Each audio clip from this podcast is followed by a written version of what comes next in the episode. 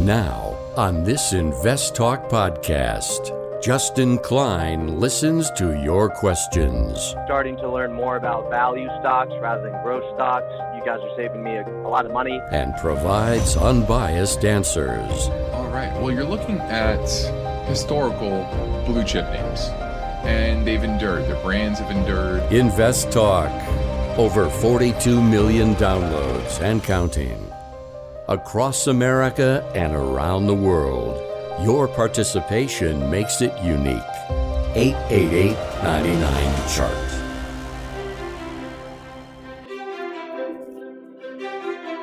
At a time when investors are confronted with market volatility and a variety of challenges fueled by the uncertainty of inflation, unsettled geopolitical tensions, and economic pressures, Justin Klein and Steve Peasley stand ready to take your finance and investment questions and share their unbiased answers. This is Invest Talk, independent thinking, shared success. Invest Talk is made possible by KPP Financial, a registered investment advisor firm serving clients throughout the United States. The clarity for your path forward starts now. Here is KPP Chief Executive Officer, Financial Advisor, Justin Klein. Good afternoon, fellow investors, and welcome back to Invest Talk. This is our July 6th, 2022 edition. Appreciate you all tuning in. I hope everyone had a wonderful holiday weekend.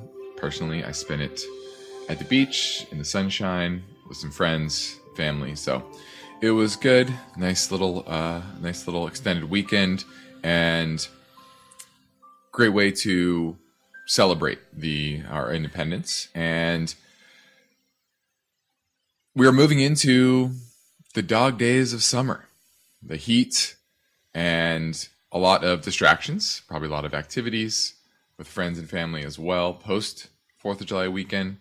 And that means there's going to be a lot of things that take your mind off the market. But as you can tell, this is not a time for that. Now's the time to sharpen your focus, sharpen your skills, and that's what I'm here to help you do. I'm Justin Klein. I look forward to this hour with you, answering your finance and investment questions and giving you my straight, unbiased answers. No hidden agenda, just using 20 plus years of investment experience as well as a lot of data that's in front of me that can help inform the decision. So it takes both. It takes data, it takes perspective, it takes discipline. So hopefully I can help you with all of that today. Now, one thing I can say for sure is that today's investing situation is different than we've seen in the past.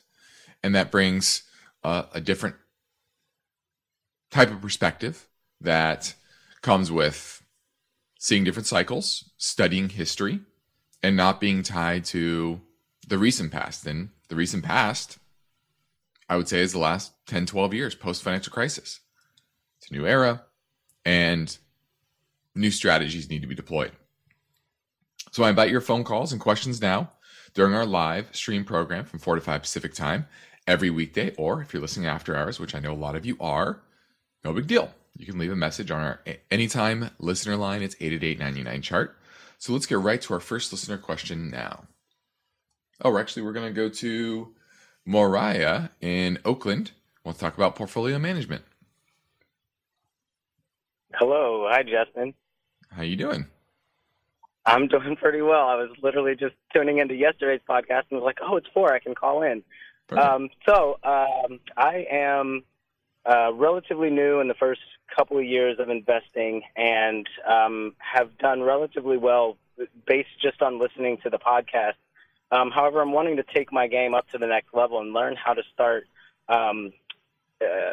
evaluating companies on my own. Mm-hmm. And so a few questions, I guess, if you have time to answer, is solid places to look and what to look for in a company, because I hear about we're wanting to start looking at the value instead of the growth of a company.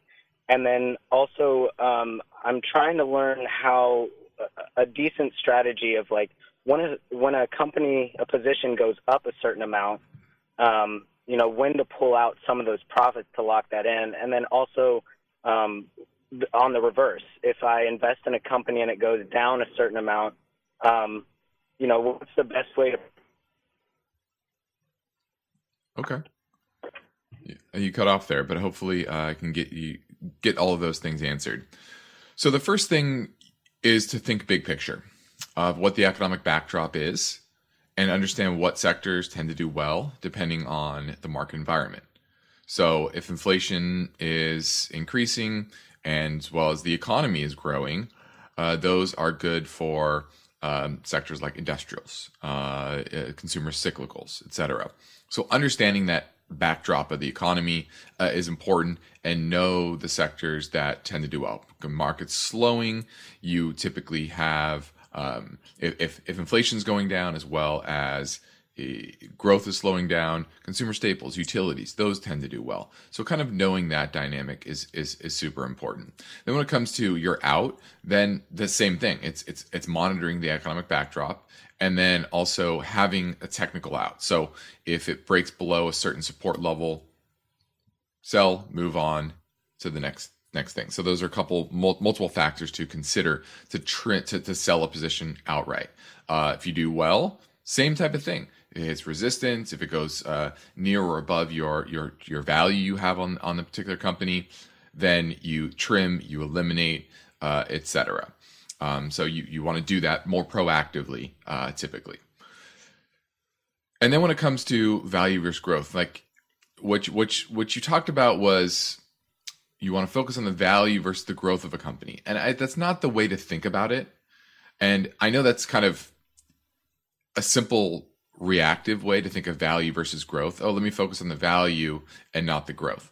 That's not the way this works, because growth is part of value. A company that has negative growth is going to sell at lower multiples. Or those are called their value traps, and they look cheap, but their business keeps declining and it eventually dies, right? That's a value trap. You want to avoid those. You want companies that are trading at reasonable valuations today, but also have prospects for continued growth in the future.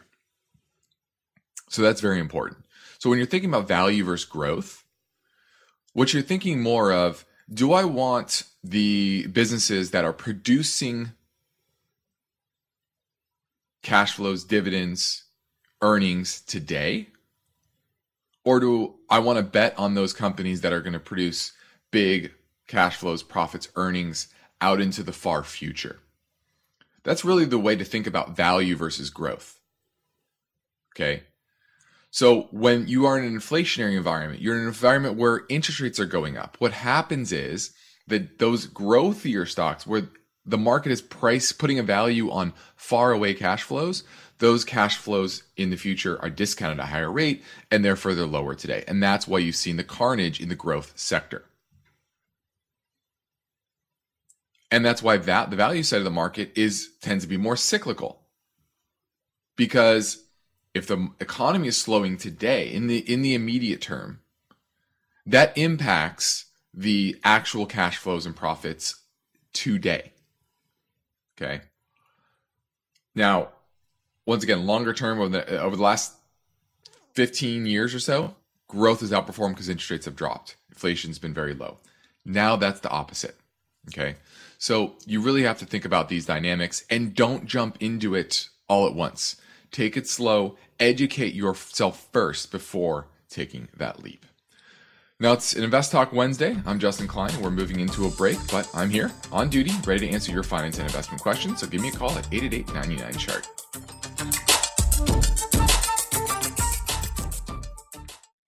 Why do listener questions make Invest Talk better? Which of these would you recommend? Because each caller presents fresh questions in their voice. I was curious if you still think aluminum has a ways to go from here. When do I know the right time to take profits? Should I be looking for an exit? Should I be holding here? And listeners instinctively realize that Invest Talk uniquely offers a welcome dose of investing satisfaction. I think you have a terrific show, and I've learned a whole lot. Hey guys, love your show. I've been listening for several years now, and I've Learned a lot. Justin Klein and Steve Peasley understand what investors need and want. I would look at it from a tax perspective. If there's no tax implications, move on, find better ways to use that money. I'm going with the odds. I think a half position now would at least get you in it and get you watching it so you won't lose track of it. Don't forget to call Invest Talk, 888-99-CHART.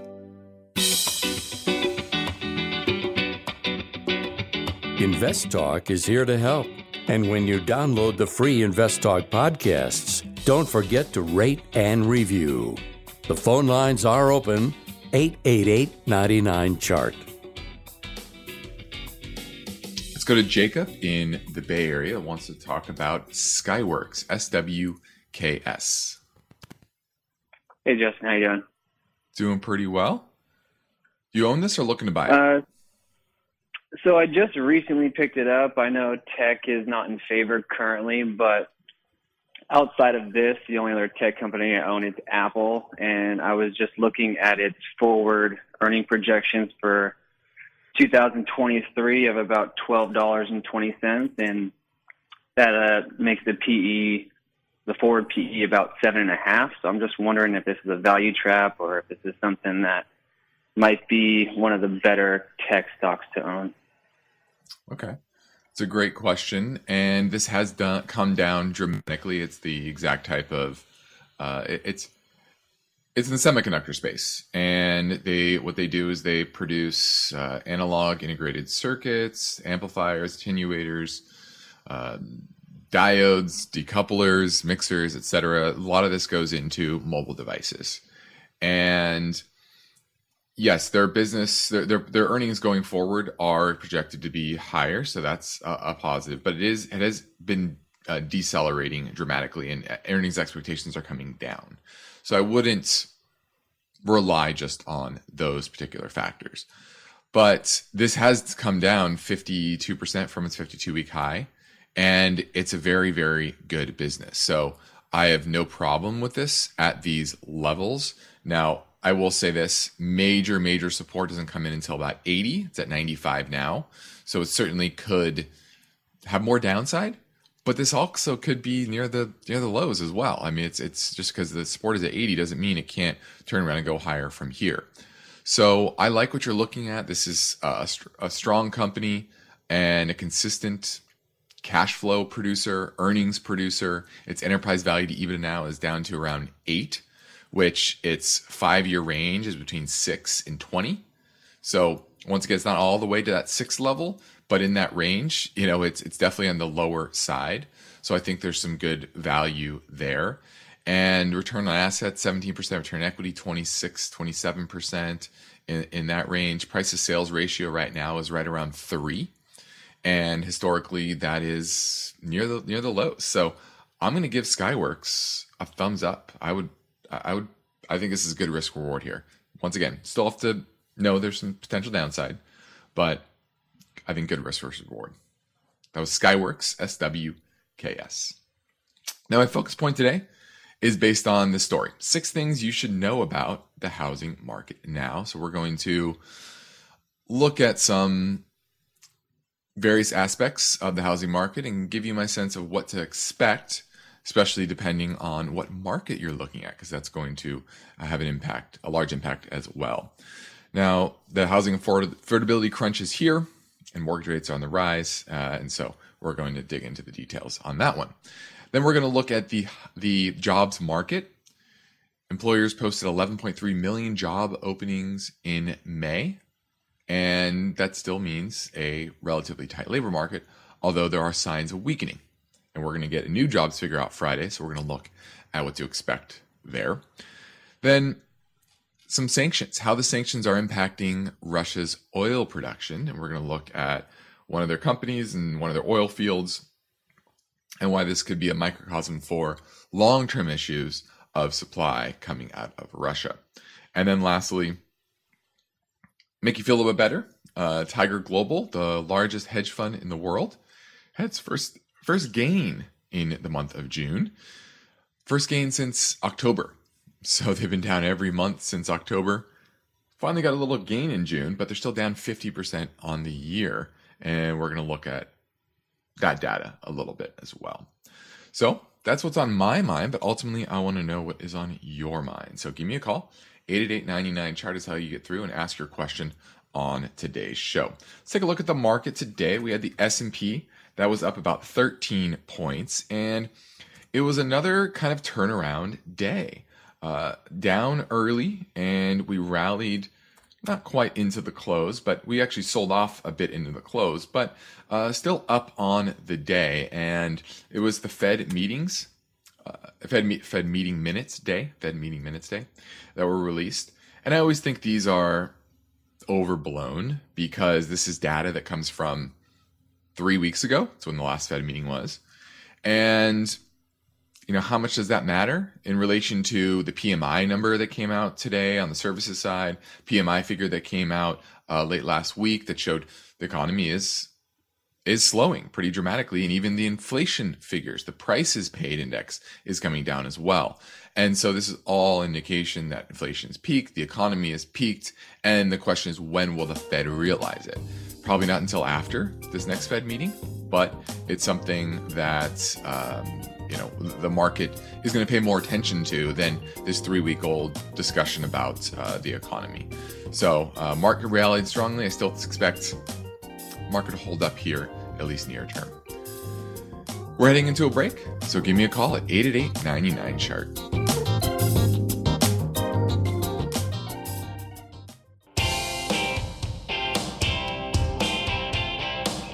Each day, Invest Talk listeners submit their finance and investment questions via phone or email. Would you like your question to be put near the top of the list? Just take a minute or two to leave a review and rating for Invest Talk at iTunes. And be sure to include a brief question with your iTunes review comments.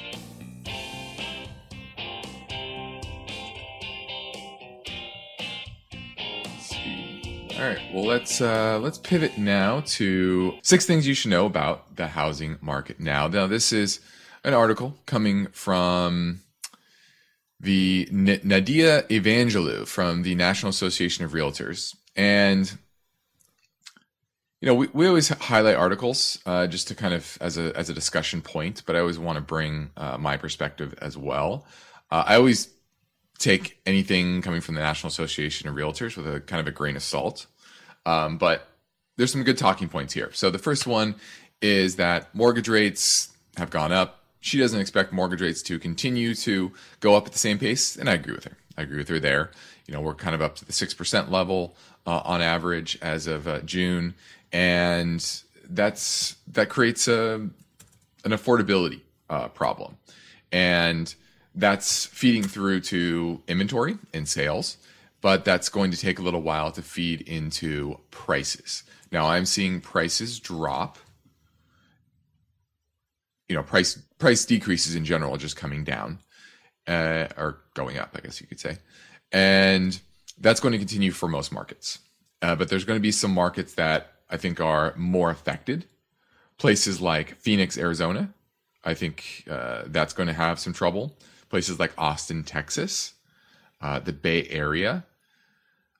A lot of the markets that are high priced have incomes and job markets that are heavily tech focused. Those are going to come under pressure. Obviously, Austin and the Bay Area are two of those. Seattle, another one. So if you're in an expensive market, you have real estate in an expensive market, I think those are going to come under pressure near term pretty quickly. And you're already seeing that. Other markets that I also think will come under pressure are those that are heavily investor focused and mainly institutional investor focused. And that's one place where I see from the National Association of Realtors, this lady, I disagree with her. She sees that institutional investors are going to come in and price out first-time homebuyers. And I actually think things have changed. What has changed? Cost of capital. Cost of capital is so important in the market. And when you have the 10-year rise so dramatically, that creates different costs of capital across the economy at much higher rates. And think if you're an institution and you've been investing in these rental properties at 5, 6, 7 caps. These are cap rates, right? The yield that you're getting on those homes. So you're going to bid those up because you care more about that yield, and the yields have been rock bottom for a long time. And those yields, 4% yield on property is pretty good when, you know, you're getting 2 or 3% in the bond market. That's what the last 5, 6, 7 years have been for a lot of these institutions. And I think this is where the supply is going to come on, because a lot of those institutions are going to start to say, well, I'm getting a 5% yield on this rental. My cost of capital now is maybe 6% or 7%. Or maybe I can just sell this property and take it and go buy a corporate bond at 6.5 or 7%. Get a better yield, less headache. I don't have to deal with renters. I actually talked to a new client. He's going to come on board. He has a bunch of properties in the Bay Area. Going to sell them all because the cap rates here in California, 3%, maybe. You can get double that in the corporate bond market. So when it comes to inventory, I think inventory is going to rise because of just pricing out of buyers. She says that people earning $75,000 a year, about 25,000 of those are now priced out of the market. Okay. So that's a lot of potential home buyers. And inventory's rising, but I think it's eventually going to rise more in those markets that are heavily investor focused. So that's kind of my overview of the housing market. It's always interesting to hear what the National Association of Realtors says, but I also don't necessarily agree with a lot of things that they do say. Another thing is arms. They think, oh, you should buy use a 5-1 arm because you can get a lower rate. Well, that's going to incentivize people to buy more, right? They'll be able to afford more homes. Higher likelihood they will actually buy that home, but it also exposes them to higher rates 5 years from now. So I don't actually agree with that for a lot of people, unless they're going to sell within 5 years. So that was an interesting little article. I do think, once again, the housing market has slowed rapidly. It's going to continue to slow if rates stay up here. I think we're going to be around the 6% level for some time until the Fed truly pivots, meaning cutting rates, which the market is expecting by the first quarter of next year.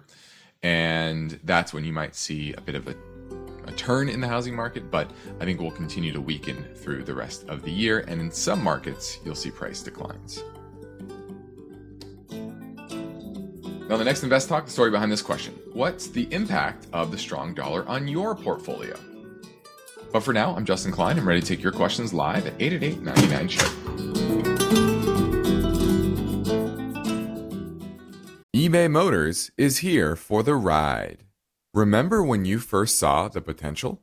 And then through some elbow grease, fresh installs, and a whole lot of love, you transformed 100,000 miles and a body full of rust into a drive that's all your own. Look to your left. Look to your right. It is official.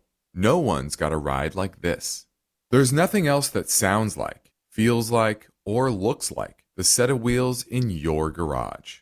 With over 122 million parts, you can make sure your number one ride or die stays running smoothly, so there's no limit to how far you can take it. Brake kits, turbochargers, engines, exhaust kits, roof racks, LED headlights, bumpers, whatever your baby needs, eBay Motors has it.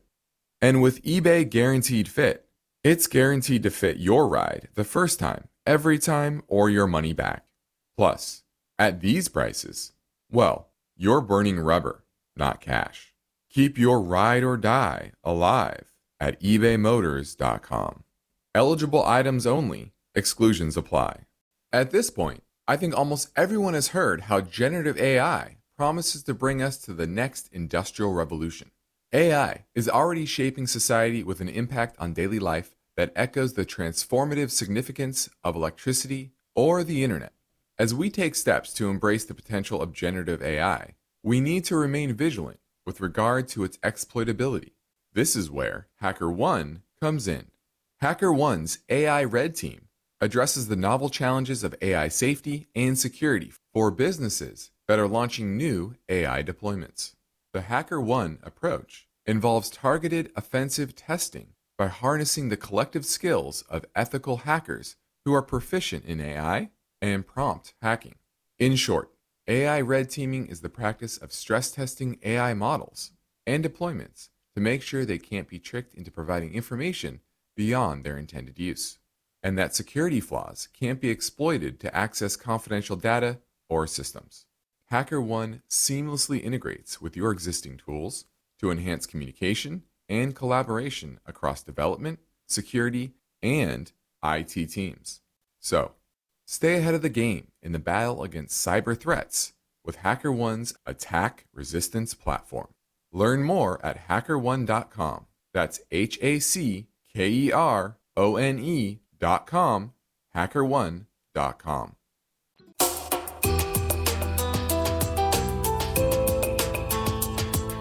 The stock market is volatile. It's constantly changing. So how are you positioned? Is your portfolio properly balanced, or are you taking unnecessary risks? You can get guidance anytime for free if you go to investtalk.com and take the brief Riskalyze quiz. The InvestTalk phone lines are open and waiting for your questions. 888-99-CHART. Hi, Steve and Justin. This is Mike from North Carolina. I was wanting to ask you about Sunoco, ticker symbol SUN. I was wondering what might be a good entry point and what you think about the company in general. So at any rate, thank you for everything that you do, and I will be listening on the podcast. Thank you so much. Bye. All right. Now, the first thing you have to understand about Sunoco is that this is not a company. It's actually a limited partnership. Okay. So that's my first, I wouldn't say strike against it, but it's at least something you should understand. It's a master limited partnership, which means the income that you're going to get, the dividend, looks at 9.1%, that's going to be taxed at your ordinary income tax rate. It's not going to be a qualified dividend. Okay, so that's first off. So that also means, so within a taxable account, that's what it's taxed at. So that 9.1% doesn't look quite as attractive. And then within tax-deferred accounts, a 401k, an IRA, a Roth IRA, if you get, I believe it's more than $1,000, these IRS rules change. I think it's $1,000 a year in income. You have to file a separate tax return, and you have to take that into consideration as well. So you're taxed on it. All that income from it is not deferred. You pay full taxes on it. There are issues with that. So that's any master limited partnership. Any limited partnership you're buying that's listed on the exchanges, that's the first thing you have to consider. Second, Sunoco. What do? They're a wholesale distributor of fuel, merchandise, food service stores. They have 78 stores. So it's a small gas station chain, basically. And earnings are up pretty dramatically from $1.61 in 2020, $2.82 in 2019. Lost money, lost 25 cents in 2018. And earnings are expected to come down 1% this year and 15% next year. So I worry a bit about that you're starting to see a reversion back to maybe pre-COVID levels, $2.82. And if that is the case, it's probably too expensive and the technicals remain relatively poor. So I would, it is at support, but it's kind of sitting at the support for a few weeks now. And when that happens, it typically wants to go to the next level, which should be closer to around $30. Now it's at $36.12. So I don't like the master limited partnership part. I don't like earnings, that earnings estimates are not only declining for this year and next year, but those estimates continue to be revised lower. So don't get caught into, it looks cheap based on current earnings, and it looks like it has a good yield, because there are some major caveats to that. So I'm going to pass on Sunoco, and I would look for something else that doesn't have declining earnings and is paying you qualified dividends. Let's go to Noel in Napa. Wants to talk about oil. Yes. Good afternoon, Justin. Yeah, I was listening to somebody earlier today, and this is secondhand information. I didn't hear it actually said, but one institution talking head said oil, he looked for oil to go down to $65 a barrel, and then another institution today supposedly said their view oil would be going up to possibly $300 a barrel. But I would imagine, Justin, is probably somewhere in between, and I would value your comment on that more than theirs. So where are you coming down? What do you think? Well, I appreciate that. And that is a very wide range there. Pretty much, yeah, it's you're throwing darts at that point. But the first thing you have to consider is what is the time horizon? Okay, they both could be right. You know, near term, could oil go down to 60? Sure, if the Fed continues to have no consideration for the slowdown in the economy and wants to create other problems that they've dealt with in the past. And I don't think they really want to do that. I think they certainly want to slow inflation and they want to maintain credibility, but I don't think they're going to torpedo the global economy to a level that oil will get down that low. Certainly possible.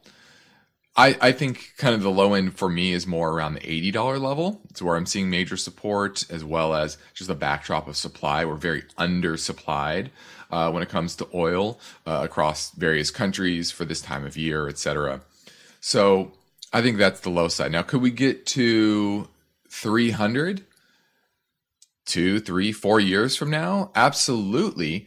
If we continue to torpedo investment in new supply through ESG and government mandates and corporations just simply pivoting more towards paying dividends and buying back stock and paying down debt, etc.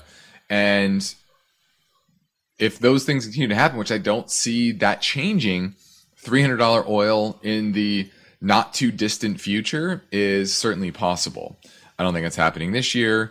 Probably not happening next year either, but sometime this decade, absolutely possible, depending on the supply response. We haven't gotten that supply response like we typically have with oil over $100 a barrel. It's starting to pick up, but not to the level that you expect where prices are now. So both of those could be right. Depends on your time horizon. Longer term, I'm still bullish on oil. You got in a major pullback in a lot of the oil names. I kind of said that. I said you'll probably get a pullback sometime this summer. I didn't think it would be, you know, kind of the first couple weeks of summer, but you certainly got that pullback now. XLE, the Select SPDR Energy ETF, kind of the most widely followed, that has pulled back to major support. So I do think you have some good support here. If you are underweight oil, this probably is a good time to add a little bit incrementally. At least. But once again, Noel, both of them could be right. Thanks for the call. Now let's pivot over to the jobs market. And we do have the jobs data coming out on Friday for the month of June from the Labor Department. And economists surveyed by the Wall Street Journal are expecting 250,000 jobs produced last month and unemployment rate to stay steady at 3.6%. Now, I actually expect that to be a disappointment, even though that is a decline from May's report of 390,000 jobs created. Now, that was below the average pace of monthly job growth over the last year. So May was a deceleration. The expectation is another deceleration in the month of June, and I could see that disappointing to the downside, mainly because you're seeing companies like Tesla, Robinhood, a lot of the tech companies that have been a big driver to hiring. They're freezing hiring, they're instituting layoffs, etc. And you're already seeing things like unemployment claims that tick up. Let me pull that up. Unemployment claims. There we go. Yeah, the initial claims for unemployment, that has pretty much been on the rise all most of the year. Really started in the month of March at about 166,000 was the bottom. And now we're at about 231,000 per week. And now that has been flat for about 4 weeks in a row, which is interesting. But you're definitely seeing the jobs market weaken just a bit. Quits are falling a little bit. The number of times workers quit their jobs fell slightly to 4.3 million from the prior month. The number of layoffs and discharges rose to 1.4 million in May from the previous month of 1.2. So you're already starting to see this. And clearly, the Fed wants the labor market to have a little more slack. 3.6% unemployment, I think that's too high for them. They see that as fueling inflation. And right now they're focused on fighting that inflation. But as things break, if things break, and you're starting to see that kind of break in the market, or sorry, in the economy, they're likely to pivot at some point by the end of the summer. And you're really seeing that in the economic readings. For example, consumer spending and industrial output slowed in May. Decline in home construction, as you would expect. The Purchasing Managers Index, the PMI, in June. They both pointed to a slowing U.S. economy. We talked about that. Shrinkage in some parts, especially the jobs market. And that's really what's really driving my expectation. You're going to see a miss on Friday is the fact that if you look at the, what do you call it? I got signed out here. Where are we? There we go. Yeah, the PMIs for today on the service side, and you go to the employment side. It was at 47.4, which is below 50. That's shrinkage. That's layoffs, and that's why I think you could see a negative number in the jobs number for June. So that's my take. Now summer is here. And I'll bet that a lot of people are amazed at how the investment environment has changed so much over the past year or so. But it has. As investors, you got to be prepared for the reality. The reality is we're in a volatile market, and there are opportunities, but also a lot of risks as well. And that makes me recommend to you that if you aren't prepared for that, you don't feel like you're in the right place for this market, I encourage you to reach out to myself or Steve Peasley at our company, KPP Financial, based in Irvine, California, down here in Orange County, a little south of LA, where we practice parallel investing, meaning we invest right alongside our clients, both for our own portfolio. So same percentage of our overall portfolios go into our clients' portfolios as well. So you can take advantage of our free portfolio review assessment via telephone, or go to meeting, send us a message through investtalk.com or give our office a call at 800-557-5461. We'd love to help you in any way. Next up, we'll tackle another listener question, so hang on. The Invest Talk Voice Bank never closes. I have a question for you about Amazon. So your questions keep coming. A question about PE ratios. And that's okay, because Steve Peasley and Justin Klein specialize in unbiased guidance. If I'm looking at a dividend company, I'm looking for consistency of earnings and dividends. Your standard daily chart typically goes back 1 year. Steve and Justin are fearless, so don't forget to call Invest Talk. 888-99-CHART. Hey, Steve and Justin. This is Rick and Nels. Thank you for all you do. Love your program. Been listening for a number of years, and I called in a few times. Just want to get your thoughts on semiconductors, where you think we are as far as semiconductor stocks in the market, and what the best way is to play those here going forward. Do you like the SMH in general to get a good collection of those stocks, or do you have some favorite picks in the market? Thank you. Have a great day. Goodbye. Well, as you know, I can't recommend a particular ETF or individual company per SEC rules, but SMH is basically I believe it has the most assets of any of the semiconductor ETFs. Let's see what its total assets. Where is it? $6 billion in total assets. And it holds most of the widely followed semiconductor companies. So Taiwan Semiconductor, 11% of the portfolio. NVIDIA, 8.5. Texas Instruments, 5.5. Qualcomm, 5.5. Intel, 5.3. What I would say here is it's a very mixed bag. There is a lot of oversupply in the market now. And I talked about this late last year. It's very similar to oil. The semiconductor industry is very, very similar to oil in its cycles, is what I mean. Because what happens is during boom times, they're trying to keep up with demand, the whole industry. And what they're doing is they're building out capacity. They're designing new chips and they're trying to fulfill the demand. And this recent cycle, even more so, right? There's chip shortages and it was really a rush to try to fill all of the orders.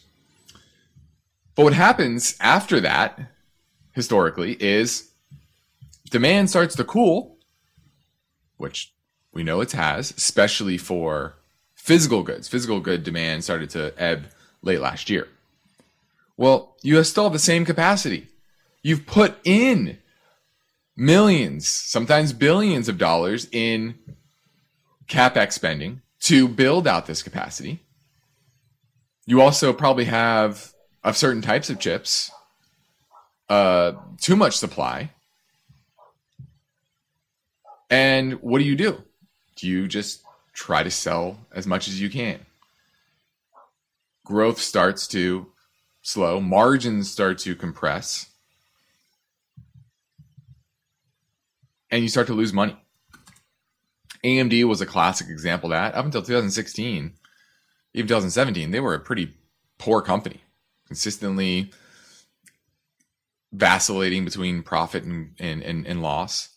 And only recently, when they could get their technology kind of up to par with Intel, have they been able to make profits more consistently. But you're already seeing that level of growth slow down dramatically for a lot of these names.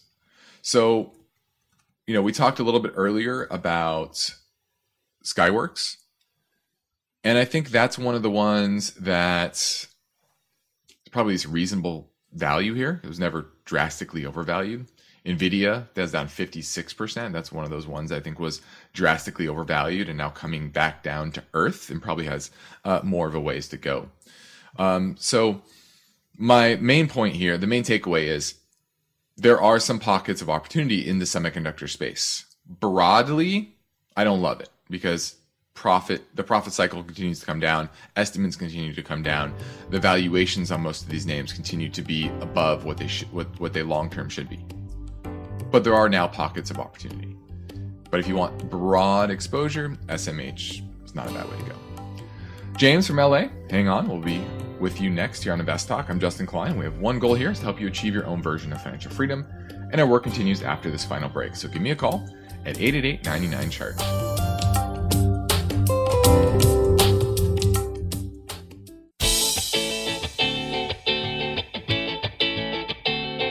You are listening to Invest Talk. We've seen the markets go up, then down, sideways, and around. It's called volatility.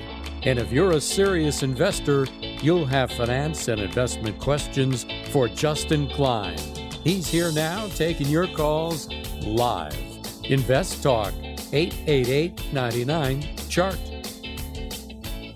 Let's go to James in Los Angeles looking at SCHD, which is the Schwab U.S. Dividend Equity ETF. You own it or looking to buy it? I'm looking to buy it. Okay. And what do you like about this name? Well, it captures a lot of the dividend and its value and has a very good track record and low expense fees. And what else can I tell you? Yeah, no, that's fine. So, expense ratios very low. And so far this year down right around 10%, which is pretty good for this market that, as we know, is down for most of the indices, much more than that. And it's a large cap value ETF. And there's about 100 different names in this particular fund. Top holdings, Merck, Coca-Cola, Pepsi, IBM, Verizon. Those are the top five. And it's more heavily weighted in industrials, only 15% technology, which is, you know, I would probably want that a little bit lower, but, you know, that's better than the overall indices, which is at about 25. Financial services is about 20, Basic materials only about 2.5. Energy only about 4.5. That's my probably biggest gripe is the lack of raw materials, commodities exposure here. So I'd want to augment that a little bit with it. But overall, certainly better than investing in the indices, but certainly going to have correlation to the indices as well. But overall, for a broad base, easy kind of solution for large cap value investing, not a bad way to go. Thanks for the call.